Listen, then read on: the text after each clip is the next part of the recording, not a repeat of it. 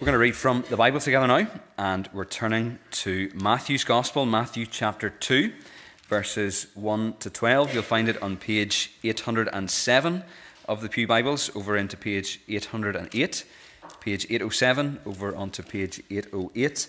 Uh, we're going to read the story of the wise men visiting the Lord Jesus, and Richard is going to come and speak to us from this passage later in our service. So, Matthew chapter 2, we're beginning at verse 1 and we're reading down to verse 12. And we remember that this is God's word to us. It's trustworthy, it's living and active, and we can rely upon it. So, Matthew chapter 2, beginning at verse 1. Now, after Jesus was born in Bethlehem of Judea in the days of Herod the king, behold, wise men from the east came to Jerusalem, saying, Where is he who has been born king of the Jews? For we, his, we saw his star when it rose and have come to worship him. When Herod the king heard this, he was troubled, and all Jerusalem with him. And assembling all the chief priests and scribes of the people, he inquired of them where the Christ was to be born. They told him, In Bethlehem of Judea, for so it is written by the prophet, And you, O Bethlehem, in the land of Judah, are by no means least among the rulers of Judah, for from you shall come a ruler who will shepherd my people Israel. Then Herod summoned the wise men secretly and ascertained from them what, what time the star had appeared. And he sent, sent them to Bethlehem, saying, Go and search diligently for the child, and when you have found him, bring me word, that I too may come and worship him. After listening to the king, they went on their way, and behold, the star that they had seen when it rose went before them until it came to rest over the place where the child was. When they saw the star, they rejoiced exceedingly with great joy. And going into the house, they saw the child with Mary his mother, and they fell down and worshipped him. Then, opening their treasures, they offered him gifts gold and frankincense and myrrh. And being warned in a dream not to return to Herod, they departed to their own country by another way. Amen. And we thank God for his word to us this evening. I encourage you to turn with me in your Bibles again, just to open up uh, Matthew's Gospel, just to have it sitting in front of you, Matthew chapter 2. And as you do so, let me pray for us now. Oh, Father God, we thank you that you speak, that you continue to speak through your word and by your Spirit. And we pray, Lord, that tonight we will have open hearts, open minds, ears to hear and to understand, that you will move amongst us, and that which we have not, you would give us, and that which we know not, you would teach us but that in all things we would come away tonight having known you more and loved you more and filled even more by your Spirit. For we pray this in Jesus' name. Amen.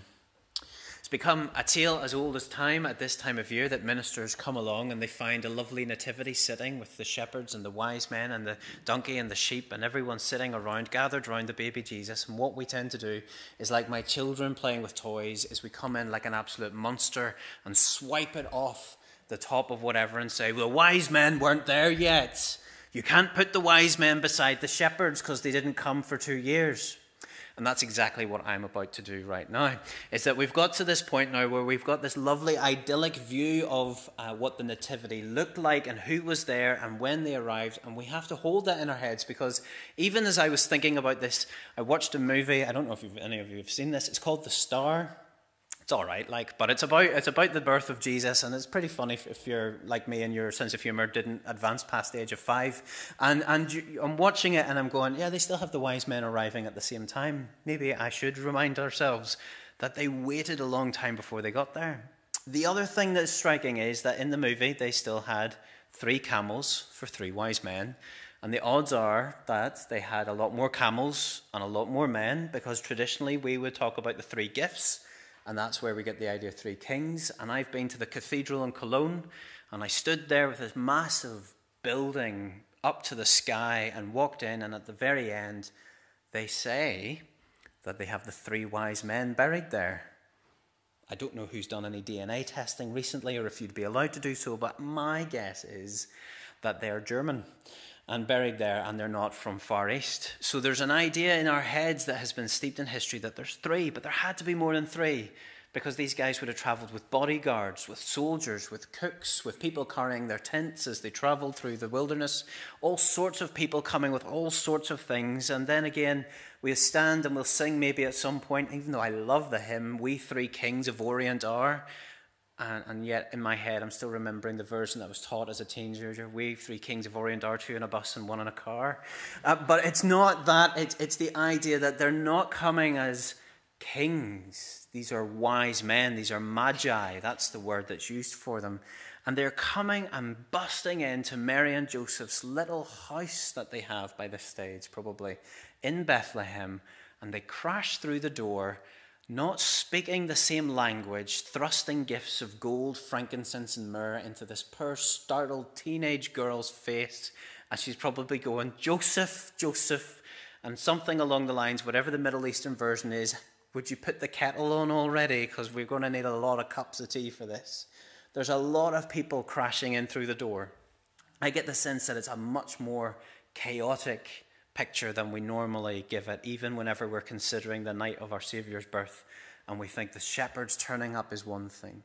And now, suddenly, years later, probably by the time they're thinking everything's a bit settled, suddenly these strangers from the east come in and they bow down in front of a two year old ish Jesus and worship him. I think my little boy Daniel's pretty all right. He's nearly two. I've not seen anybody bow down and worship him. He gets away with blue murder and he gets to do whatever he wants, but I've not seen anybody worship the ground that he walks on. And so these three guys, probably more, are magi, as we said, wise men, like Daniel in the book of Daniel, under the service of King Nebuchadnezzar in Babylon. They would have been educated and paid always to tell the truth and to give wise counsel and to act like the ancient day equivalent of a cabinet of ministers. Now, you're going to have to imagine a cabinet of ministers being both wise and trustworthy and truthful. That's going to be a lot of hard work for us tonight, but let's imagine for a second that cabinet ministers are wise and faithful and trustworthy, and that's what they are supposed to be. One of the great advantages I found now that I've moved outside of Ballymena town, I mean, I live in Ballygowan now, so this is not strictly um, compared to Buckna, but when I look up the sky, I can actually see stars. Now, Belfast skyline and the light coming off Belfast still destroys about 99% of the skyline, but I reckon I could pick out the North Star pretty well now. And the fact that I can now look up and I can see stars shining in the sky is something else. And God uses the stars quite a lot in the Bible whenever He's talking about different things. Think about Abraham, Genesis 15. He takes Abraham outside the tent and tells him, You'll count the stars, Abraham, if you can, for so shall your descendants be.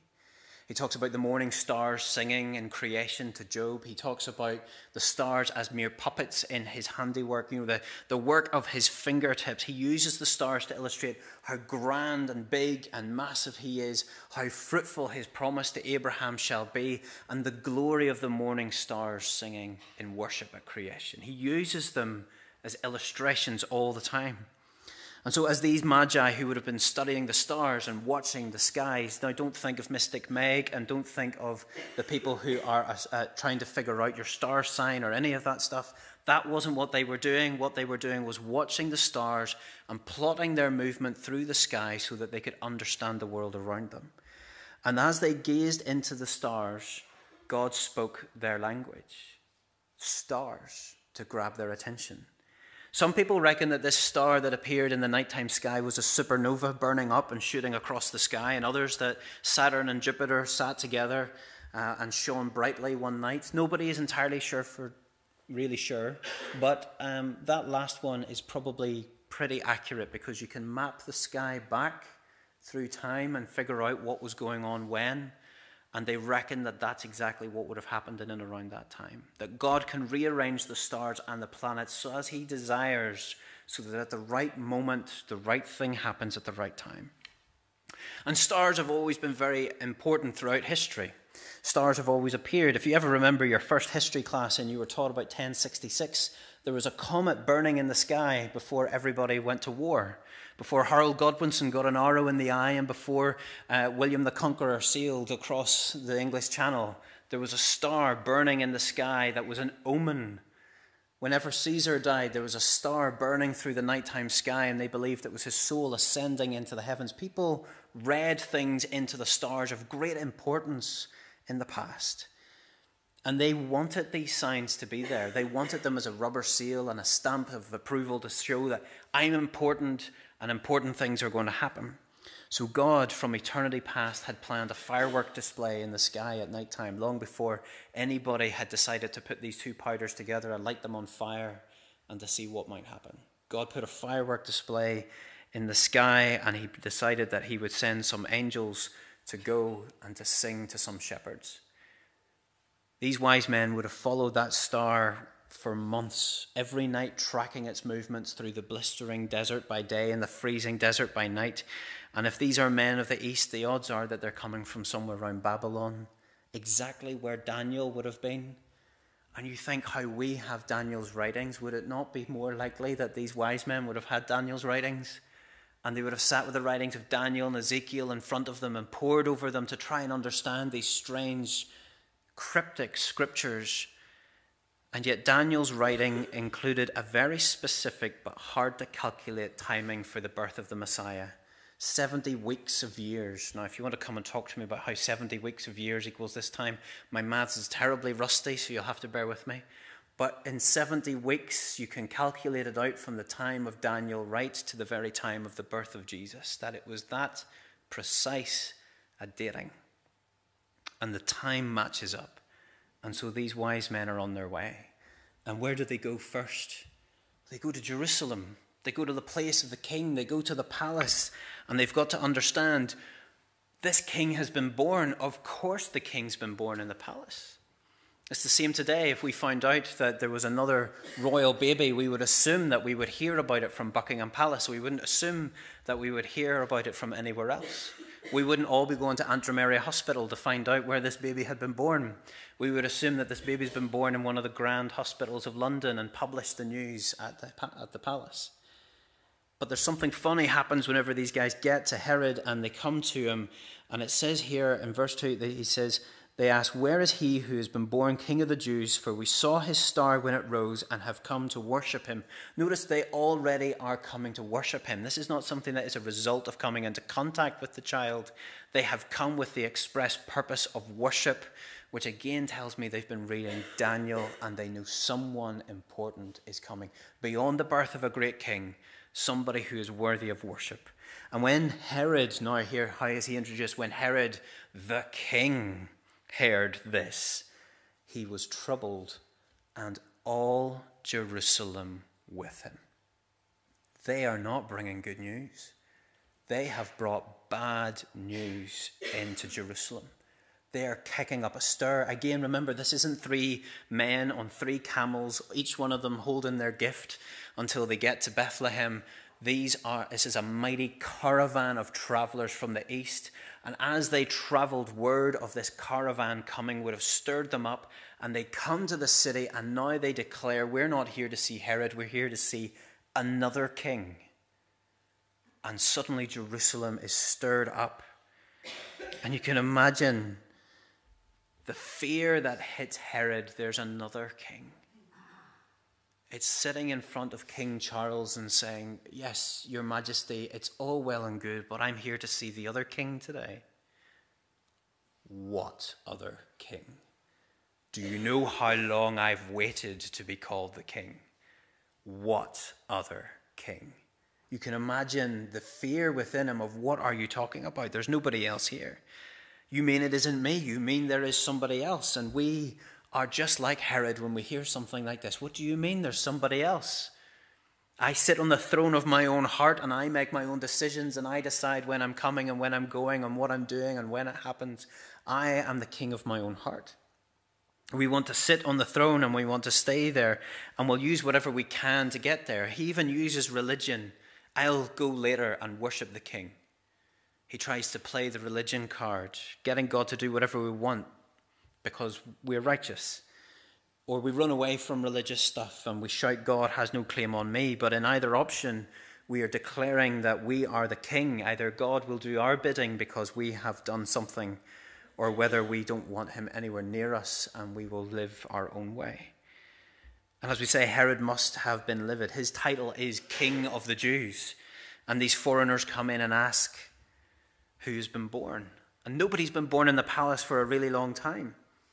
How could it be that the king of the Jews would be born and nobody would know about it? How is it that the next in line to the throne would be born in the United Kingdom and nobody would know about it? And this is why we're told when Herod heard these things, he was greatly troubled, and all Jerusalem with him. There's a rival king, and it's not from Herod's line. Herod tended to see everyone around him, you see, as a threat, and he was notorious of getting rid of anybody who ever even daydreamed about taking his throne.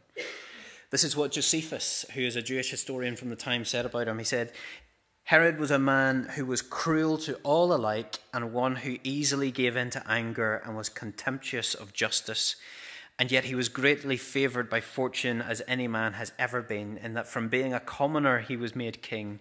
And though encompassed by numerous perils, he managed to escape them all and lived to a very old age. When he grew near to his death, Herod wanted the ruling Jewish men to be brought together to the Hippodrome, which is like an ancient running race track, kind of for chariots. And upon his death, they were all slaughtered. He knew that on his death, the Jewish people would rejoice because he was such a harsh and cruel ruler, and so he wanted them to cry on the day of his death. Dragging the leaders of the people into the Hippodrome to be slaughtered so that the people would wail on the day of his death instead of rejoicing. Thankfully, his orders were ignored because when you're dead, you don't get to make orders anymore. And Josephus said that Herod's memory had, and I quote, nothing human to recommend it. This is the kind of guy who you wouldn't want to be spending too much time around. He was gifted, he got the temple reconstructed, he was incredibly skilled, but for all of his gifts, he was equal parts paranoid always fearing someone was out to get him. He had his wife and three of his sons killed for plotting, he thought. And then you find that as you read on in Matthew 2, that his response as the wise men slip away is to slaughter the children in the slaughter of the innocents. And it's not whenever you know something about Herod that I've told you tonight, it's not beyond the imagination to consider that that is exactly what he would do next. We see in the reaction of Herod with the city of Jerusalem to the wise men two ways that people can respond to Jesus. Some people perceive Jesus as a threat to be snuffed out, and others will greet him as a savior. There is no middle ground given in the Gospels. There are many people I know, whenever they've come to faith, their family have disowned them, pushed them out, treated them as odd, treated them as strange, and, and sort of rejected them because they have accepted Jesus there is two responses always to those who come to Jesus. Either we rejoice or we become skeptical and we end up pushing people away. Today, people often think of Jesus as being quite apolitical. They try to say that Jesus is not really interested in politics or anything remotely of the coast. Now, I'm not saying that Jesus has, uh, is going to tell you exactly how to vote, but I will tell you that Jesus is intensely political and has an awful lot of skin in the game. Because the gospel is an intensely political thing. It is a rival claim to power that citizens align themselves and pledge themselves to another king, to another kingdom. So when a new church is planted, as it has been in Balbriggan, north of Dublin, as it will be, I'm sure many of you heard Marty McNeely is going off to, I'm going to say it wrong, but I think it's Fahan, but everyone tells me it's Fahan. I'm not going to get it right. But he's away to plant a church in Buncrana Marty McNeely and Ballykeal, and they're going to go do these things. But I tell you that that moment that the church door, of whatever form it might look like, it is a rival claim to the throne. That there will be people who will gather together and declare that there is a greater king on this earth. And the local governments should shake in fear that there are those who say our allegiance is to a higher throne and to a greater king. And then we come to what I think is the strangest gathering of people. And these are the priests, these are the middlemen in the story. And they come in here. The wise men have done really far getting to Jerusalem. After all, they've been following a star. And I can't imagine that that is anything but difficult. And they get there. But general revelation of the heavens, the earth, creation, it's only going to get you so far. It's only going to get you to a certain point. You're going to need special revelation if you want to know who God is and what he comes to do. They're in the wrong place, and so Herod sends out and he says, Right, scribes, come forth, Bring your Bibles, bring your books, bring your scrolls. Let's figure out where is it that the King of Jews is to be born. And as I say, the priests absolutely fascinate me in this story.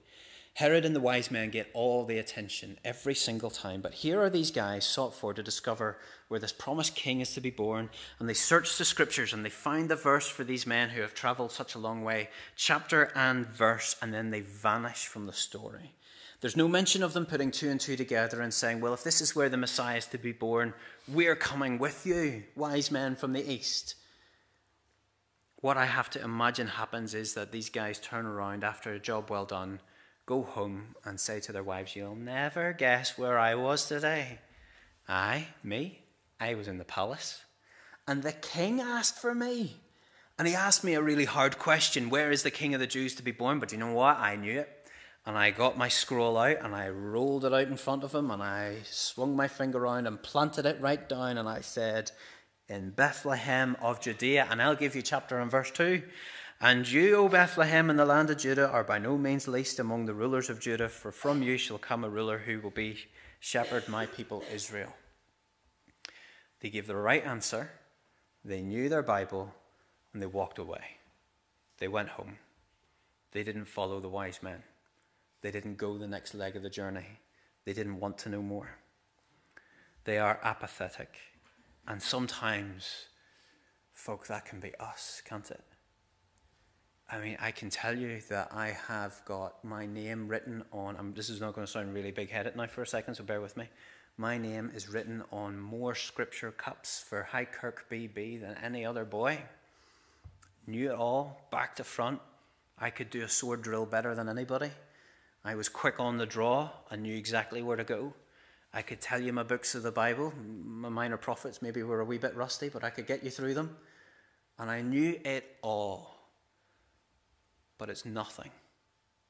Being able to give the right answer at the right time is nothing if you're not willing to get up and follow. If you're not willing to move past the knowledge and into the relationship if you're not willing to work past what you know and who you can show it in front of, and then to actually bowing down in front of the king himself. These guys, they knew where he was. I mean, look at the verses. We know them well Bethlehem in the land of Judah, King David's city, once in royal David's city, and the lowliest of all of them, last picked for everything. Their greatest day was the day when David was brought in, and yet they've been picked last ever since. And from you shall come a ruler who will shepherd my people. Now, having its rule reversed as it's picked first once again, great David's greater son is being born in the city of David. And he's going to be a shepherd king, a shepherd who will not be as Herod was with his tyranny and his heavy taxes and his murder. And God keeps his promise here. It's a fulfillment, it's a promise kept God is faithful and he's trustworthy and he keeps his word. So you've seen the wise men. They see the star. They know that something's happening and they're on their way. We've seen Herod and his reaction is to stamp out whatever hope might be born in David's city. And we've seen the priests who know this stuff, but I'm going to say don't believe this stuff. It's not gone from their head to their heart. And it's shown here. And quite probably, if they're young enough, these guys may have even been part of the Sanhedrin who, in the end, voted against Jesus that he should be dead. And you think this is a lifetime of rejection of an establishment of people who are constantly saying, I know the right answer, I know the right thing, but I will not do the right thing. So let's come back to the wise men. After their pit stop in Jerusalem, the star moves on ahead of them to call the wise men forward towards Bethlehem. And when they arrive at the place where the child was, and again, this is a child, this is not a baby, most likely toddler age. And so the wise men come to this house, and the responses is what I want you to see here. Verse 10 when they saw the star, they rejoiced exceedingly with great joy. What a statement is that! They were the happiest of happy men that you ever did lay your eyes on. They rejoiced exceedingly with great joy. Wouldn't you love to see somebody and be able to say, and you know what? He rejoiced exceedingly with great joy. That it's the kind of thing of like, you know, it's not just a smile plastered from one ear to ear, but he might even be dancing a little bit too. I'm not sure, do we dance often in Buckna? But you might dance on the day that the new building is, or you might see Stephen dance on the day that the new building is opened. And you might say, now that's a minister who's rejoicing exceedingly with great joy. And in all these things, these are the joy that is burning within them. It's the face of the child on Christmas morning as it opens the door and goes, my goodness, look at this. And it's the face of the groom when he stands at the front and he turns around and he sees his bride coming down the aisle, rejoicing exceedingly with great joy. And then what else does it tell us? Verse 11 And going into the house, they saw the child with Mary his mother, and they fell down and worshipped him. As I said at the start, that's not how you greet a normal child, is it? You don't fall down. You might get down on your hunkers and talk to them, but they have fallen down and are worshipping him. You only bow down before royalty. And these grown men from a foreign nation bow down and worship a little Hebrew boy. And you only worship God. That's the only thing you worship. And they are worshipping him as though he is divine because he is divine. It's hard to read into what they understood. It's hard to read into how they understood what it was that was going on around them. But this is recorded for us to see that right here at the very early stage of Jesus' lives, the Gentiles, as people like you and me, we're coming to worship Jesus. That wise men are coming, like the Queen of Sheba did, coming to Solomon, that the Gentiles are coming, that at his own birth, his own people are rejecting him. As John says, for he came to his own, and his own people did not know him, did not recognize him, rejected him. That this is already happening from the moment of his birth. That there are three ways to re- respond to Jesus is with worship, with rejection and hostility, or sheer apathy. But the two of those are actually very much the same. What do they bring? They bring three gifts. Let's talk about them so quickly gold, frankincense, and myrrh. Gold, the gift for a king, frankincense, the gift for a priest, and myrrh, the gift for the dead, the substance used to anoint the dead. Now, can you only imagine Mary and Joseph opening the gifts? Gold, Joseph! Gold! We are set for life, Joseph. I reckon they spent it all in what had to happen next with their run down to Egypt. Frankincense, that's a very thoughtful gift. Yes, he's a special child. Myrrh. Thanks, but no thanks. It's like turning up to somebody's house and saying, Congratulations on the newborn.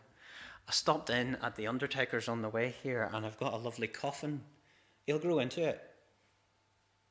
Could you imagine what that would be like? It would be a horrific gift.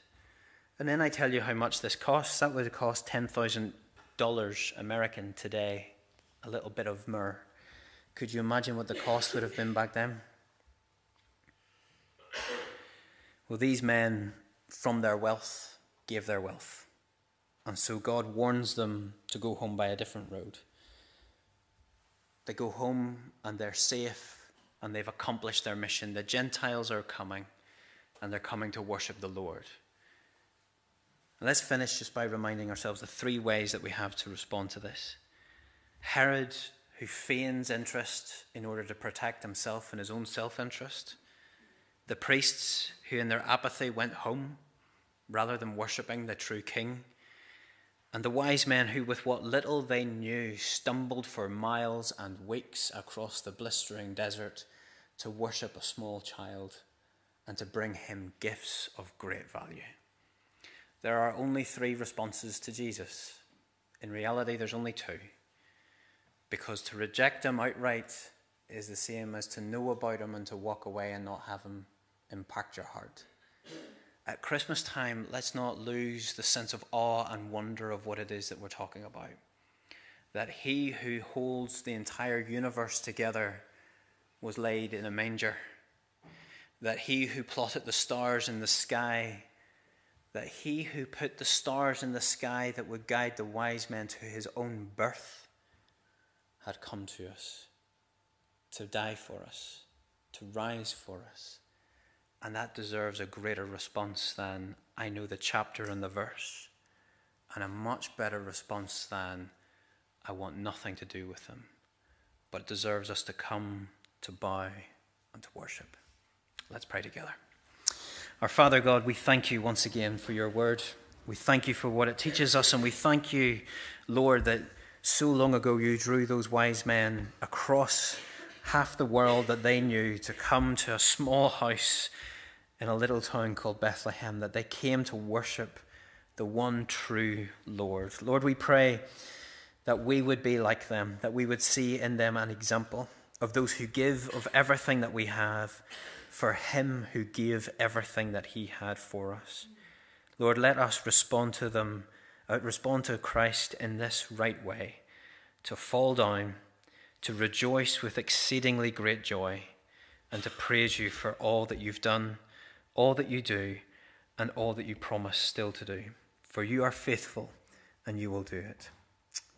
We pray this in Jesus' name. Amen.